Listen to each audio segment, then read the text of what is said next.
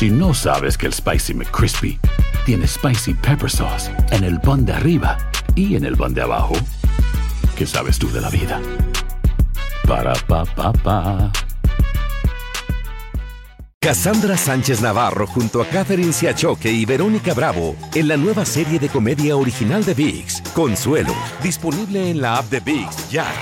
¿Qué tal mi gente? Te saluda Emanuel González de Mark Wahlberg Auto Group. Somos la agencia más grande de Chevrolet y GMC de todo Columbus, donde encuentras los carros y camionetas nuevos, cero millas al mejor precio. También contamos con más de 800 carros usados de todas las marcas en inventario. Te podemos aprobar con número ITIN y aceptamos identificación o pasaporte de tu país. En Mark Wahlberg te esperamos con los brazos abiertos. Visítanos hoy mismo, 3900 West Broad Street, al oeste de la ciudad, a un lado del casino. Te atendemos completamente en español. Márcanos ya, 833-699-0792. Bienvenidos al podcast de Noticiero Univisión Edición Nocturna. Aquí escucharás todas las noticias que necesitas saber para estar informado de los hechos más importantes día con día. Viernes 29 de septiembre y estas son las noticias principales. Millones de personas en Nueva York y en Nueva Jersey viven severas inundaciones tras registrarse intensas tormentas en pocas horas. Las inundaciones en las calles y en el sistema del metro colapsan el tránsito y se espera más lluvia. La Casa Blanca y el Congreso ondean sus banderas a media asta por el fallecimiento de la senadora demócrata Dianne Feinstein, la legisladora en activo más longeva y un ícono de la política nacional. Y salen a la luz las imágenes que revelan cómo una esposa de Arizona trataba de envenenar a su propio marido, quien instaló cámaras de seguridad en su casa al sospechar de ella. Así comienza la edición nocturna. Este es Noticiero Univisión Edición Nocturna con León Krause y Maite Interiano. Amigos, muy buenas noches. Más de 23 millones de personas en la costa este del país están sufriendo a esta hora inundaciones abrumadoras después de la caída de más de 6 pulgadas de lluvia en muy poco tiempo. Así es, León. Abrumadora es la palabra correcta porque las calles de Nueva York están convertidas en canales de agua donde los vehículos están flotando. Las imágenes son impresionantes, ahí las tiene. La inundación del metro obligó a las autoridades a poner a disposición de la gente allá miles de autobuses para que pudieran volver a casa o moverse a un lugar seguro. Y todo esto está ocurriendo en medio de fuertes críticas al gobierno local por no alertar a tiempo sobre esta tormenta. Y Fabiola Galindo nos tiene todas las imágenes. El nivel del agua subió rápidamente y sin dar tregua. En plena hora pico, millones de personas en el noreste que se dirigían a sus trabajos se cruzaron con tareas de rescate. La lluvia torrencial inundó carreteras que se tragaron a los autos estancados en el agua y muchos sufrieron grandes dificultades para regresar a casa. ¿Qué pasa con el tren? No, están todos trancados por el agua. La mitad de casi 500 estaciones de los trenes subterráneos sufrieron inundaciones. Normalmente yo me echo una hora para mi casa y hoy me eché hora y media hasta llegar aquí. Imagínate, todavía me falta media hora más para llegar allá arriba. Pero los autobuses pasaban llenos sin poder llevar a todos. Mientras en un terminal del aeropuerto La Guardia, el nivel del agua dentro del recinto llegaba casi a las rodillas. Los parques también se vieron afectados. En el zoológico del Parque Central, el área del león marino se llenó de tanta agua que los animales buscaban sitios elevados. Y la gobernadora advertía que los trenes de cercanías sufrieron cancelaciones en casi todas las rutas que conectan a la Gran Manzana con otros estados. No fue sino hasta después del mediodía que el alcalde declaró el estado de emergencia, pidiendo a los residentes que se quedaran en casa. Pero para millones de personas ya era demasiado tarde. Fabiola, y la pregunta importante también es, ¿hay víctimas?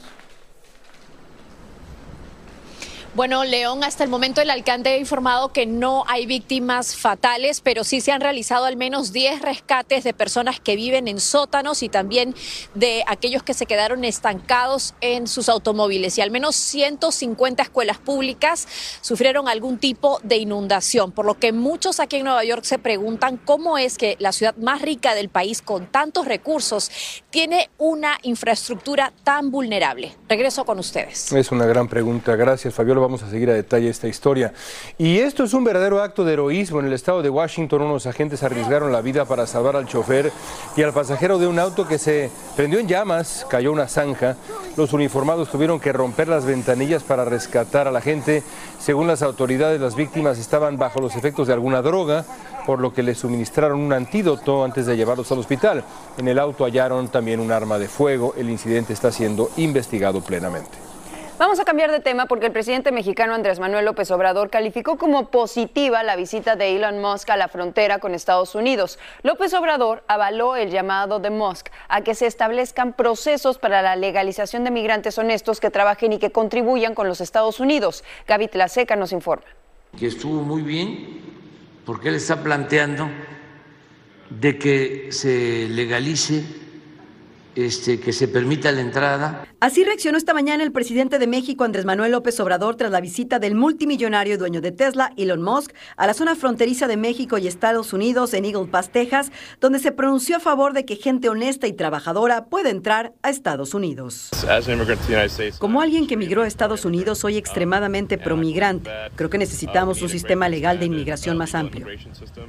Sin embargo, también señaló que la ley está ahí por una razón y que se debe ingresar solo de manera legal. Expertos en la materia aseguran que a Moss le falta conocimiento sobre el tema pero no siempre el marco legal o los marcos legales son los más correctos o los más adecuados en algunas situaciones como el tema migratorio. Las millones de visualizaciones que generó la visita de Elon Musk a la frontera de México y Estados Unidos a través de la red social X, antes Twitter, sin lugar a dudas podría ayudar a visibilizar el tema migratorio. Platicamos con John, un migrante haitiano que busca tramitar sus papeles aquí en México para poder así llegar a la Unión Americana. Nosotros necesitamos una ley de allá de Estados Unidos más fácil para poder entrar a Estados Unidos. No hay que coger mucho vergüenza, mucho lucha. John coincide con Moss, quien señaló que quienes deseen laborar honestamente deben ser admitidos. Nosotros somos gente honesta, trabajadora. Nosotros salimos de allá del país, por lo que estaba sucediendo allá. La atracción mediática que puede generar Elon Musk en el tema migratorio es importante.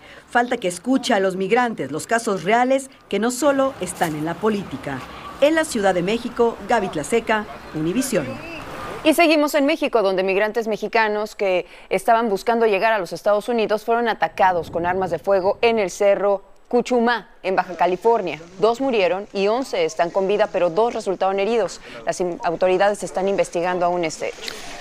Casi 16 millones de dólares han sido destinados por el condado de Los Ángeles para combatir el creciente número de robos por saqueo que se han registrado en tiendas de lujo. Los fondos van a ir a la unidad creada por la policía para combatir este tipo de crímenes. Las tiendas de lujo han enfrentado en meses recientes ataques de grupos de jóvenes que, como vemos, entran a las tiendas, destrozan todo, huyen con cosas de mucho valor. Y un grupo de mujeres latinas se ha dado la tarea de respaldar las demandas de los escritores de la industria del cine y la televisión que, que están en huelga, aunque ya están terminando la huelga también, al menos los escritores. Lo hacen pensando en su propia situación, porque mientras un hombre blanco recibe un pago de un dólar, las mujeres latinas reciben 52 centavos en pago por el mismo trabajo. Es increíble e injusto. Juan Carlos González nos va a explicar. La manifestación de hoy tuvo dos propósitos. Uno es apoyar a los agremiados de SAG-AFTRA que se encuentran en huelga desde julio pasado. Queríamos unirnos con ellas para asegurar que dan cuenta que no están solas y que su lucha es nuestra lucha también. El otro es para exigir igualdad en los salarios, ya que dicen en general las mujeres hispanas ganan mucho menos en diferentes industrias. El promedio es solamente 52 centavos al dólar que recibe un hombre blanco. Es decir, las mujeres hispanas ganan en general apenas un poco más de la mitad de lo que percibe un hombre blanco por el mismo trabajo. Hay mucha desigualdad, desigualdad de pago. Al hombre siempre se le ha pagado mucho más y, y obviamente pues las mujeres son muy, muy poderosas y hacen mucho trabajo y no se les valora. Aclaran que hay excepciones, por ejemplo, si el trabajo es gubernamental o si la persona es sindicalizada.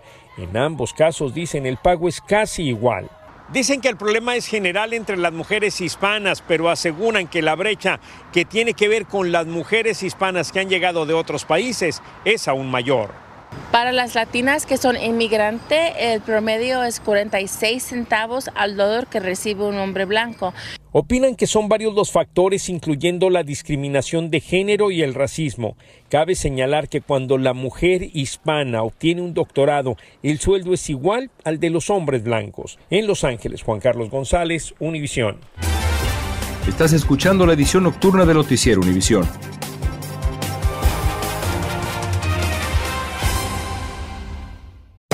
Hacer tequila, Don Julio, es como escribir una carta de amor a México. Beber tequila, Don Julio, es como declarar ese amor al mundo entero.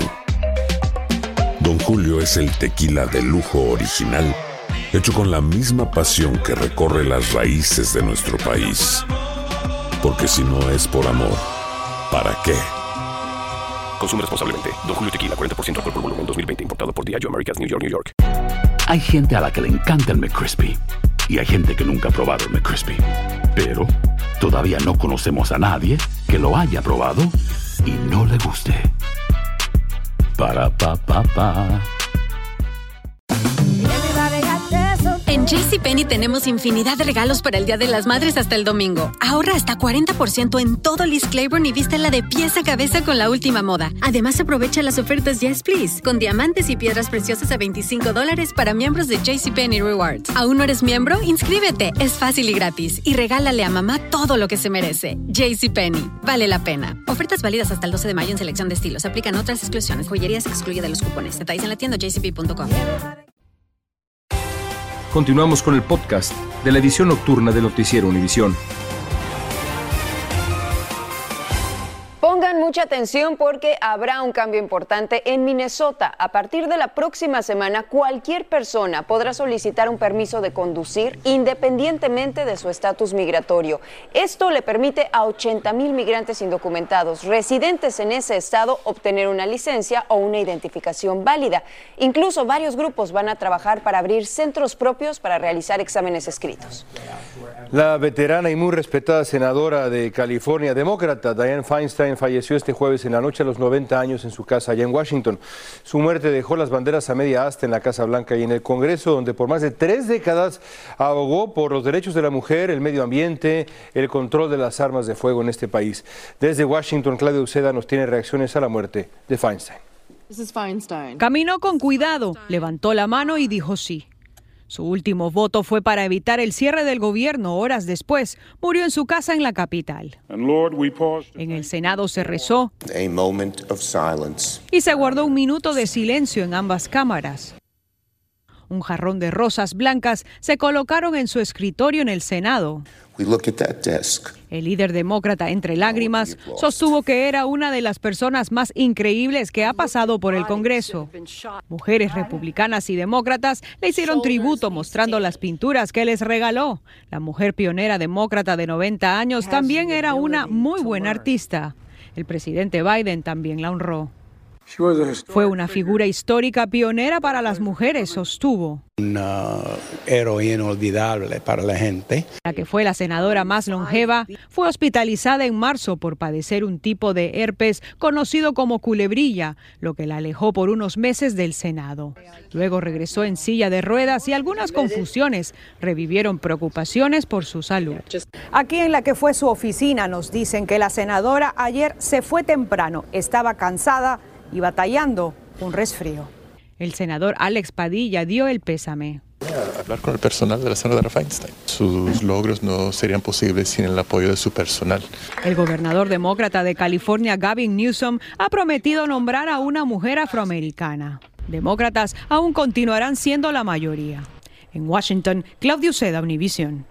Y se acerca la fecha límite para un posible cierre del gobierno y en Washington hay muy poco optimismo respecto a que se evite el cierre a tiempo. Estamos a solo horas de que el gobierno federal se quede sin fondos y la Casa Blanca se prepara para lo peor. Uno de los muchos efectos de este cierre sería que los militares, por ejemplo, los militares en activo y los agentes de control fronterizo se verían obligados a trabajar sin goce de sueldo. Un miembro de la organización ultraderechista The Proud Boys, que había desaparecido días antes de recibir su condena, fue arrestado otra vez. Christopher Worrell, quien estaba bajo arresto domiciliario antes de desaparecer, fue capturado en Naples, en Florida. Worrell había sido declarado culpable de siete cargos relacionados a sus actos del 6 de enero en el Capitolio. El Departamento de Seguridad Nacional anunció una extensión de 18 meses al programa de protección temporal o TPS de Venezuela del año 2021 y una reasignación separada de Venezuela para el TPS. Los venezolanos pueden ser elegibles si han residido continuamente en los Estados Unidos en o antes del 31 de julio del año 2023 y han estado continuamente presentes en este país en o antes del 3 de octubre del año 2023. Pero pongan mucha atención, porque si ustedes entraron después del 31 de julio no serán elegibles para el TPS. Bajo la nueva reasignación Venezuela 2023, las personas elegibles que no tienen TPS pueden presentar un formulario I-821 inicial y solicitud de estatus de protección temporal durante el periodo de registro inicial que va desde el 3 de octubre del 2023 hasta el 2 de abril del año 2025. Los solicitantes pueden pedir un documento de autorización de empleo presentando un formulario formulario I-765 debidamente completado junto con su formulario I-821 o por separado más adelante. Fueron los trabajadores mejores pagados en Venezuela, pero hoy están en una situación de pobreza aguda. Son los jubilados de la industria petrolera quienes pasaron de tiempos de enorme abundancia y prosperidad a la ruina. Y esta situación desesperada es lo que ha llevado a un grupo de ellos a protestar con una huelga de hambre, como nos dice desde Caracas Francisco Urreistieta. Desesperación hasta el llanto. Pasando trabajo por enfermedades es el lamento de Juan Pablo Chacón, de 60 años, un trabajador petrolero jubilado, quien está hasta el límite, arruinado después de entregar 30 años de trabajo a la industria petrolera y no tener dinero ni para atender su salud. Me compraba los remedios, buscaba dinero prestado, casi 1.500 dólares gastamos en, en, en 15 días que estuve hospitalizado. Ahora está en huelga de hambre, al igual que su compañero Marlon Bermúdez, en reclamo del dinero que aportaron en un fondo de ahorros de PDVSA durante sus años laborales y del que solo reciben 180 dólares mensuales. Ese dinero se ha extraviado, se ha perdido, se lo han robado, lo han invertido en otras cosas y ahora eh, no quieren responder como debe ser. Sin ingresos, Marlon piensa vender su casa para poderse mantener. Una medida desesperada que ya tuvo que tomar su colega Wilfredo Molina. Cuatro casas llegué a tener y tenía cinco carros, échale bola, y ahora no tengo nada. Tuve que sacrificar todo eso. Sin duda conocieron tiempos mejores, cuando los trabajadores petroleros eran los mejores pagados del país, con salarios que les permitían llevar vidas cómodas. En los tiempos en que PDVSA era una de las grandes petroleras del mundo, hoy en día arruinada bajo la gestión del chavismo. La situación de los trabajadores petroleros jubilados es desesperada, pero no es la más difícil. Millones de jubilados que dependen ya directamente del régimen chavista están en una situación peor, con pensiones equivalentes a 4 dólares mensuales para poder vivir. Pero, ¿y quién puede vivir con eso? En Caracas, Venezuela, Francisco Urreistieta, Univision. Regresemos a los Estados Unidos porque después de 27 años, la policía de Las Vegas, Nevada, arrestó a Dwayne Keith Davis, alias Keith D, en relación con la muerte del rapero Tupac Shakur, ocurrida cuando este salía de un evento en el que se involucró en una pelea y recibió varios impactos de bala. Cuando Tupac salía del evento, Davis iba en el asiento trasero y es acusado de disparar en represalia a la pelea ocurrida dentro de ese evento. Las autoridades en California están investigando la muerte de cinco bebés, todos nacidos entre el 92 y el 2001. El padre de los niños es el principal sospechoso y enfrenta varios cargos de asesinato. En el 2020, Paul Pérez fue arrestado por la muerte de sus cinco bebés. Uno de los bebés fue encontrado muerto en el mar. Una niña había muerto antes. Los restos de tres de los niños aún no han sido encontrados. ¡Qué horror! ¡Qué horror! Continuamos con el podcast de la edición nocturna de Noticiero Univisión. La policía de Nueva Jersey afirma que un hombre estrelló su carro contra una comisaría. El incidente fue grabado por una cámara. John Hargreaves salió del auto antes de ser detenido por los agentes. Se enfrenta a cargos graves, incluido el de terrorismo. ¿Por qué hizo eso? Es un misterio. Vean por favor estas imágenes grabadas dentro de una vivienda en Arizona, en donde una mujer estaba intentando envenenar a su esposo agregándole cloro al agua de la cafetera. El hombre le hizo pruebas al agua tras detectar un mal sabor y un mal olor en el café y tras comprobar la presencia de cloro en el café, instaló cámaras que captaron a su esposa poniéndole cloro al agua. Este hombre la denunció y ahora la mujer ya está tras las rejas. Qué peligro. Bueno, el Sindicato Unido de Trabajadores Automotrices anunció que amplía oficialmente su huelga contra dos de los tres grandes fabricantes de automóviles. La ampliación afecta a una planta de montaje de Ford en Chicago y a una fábrica de General Motors en Lansing, en Michigan. Miles de empleados van a cesar sus labores.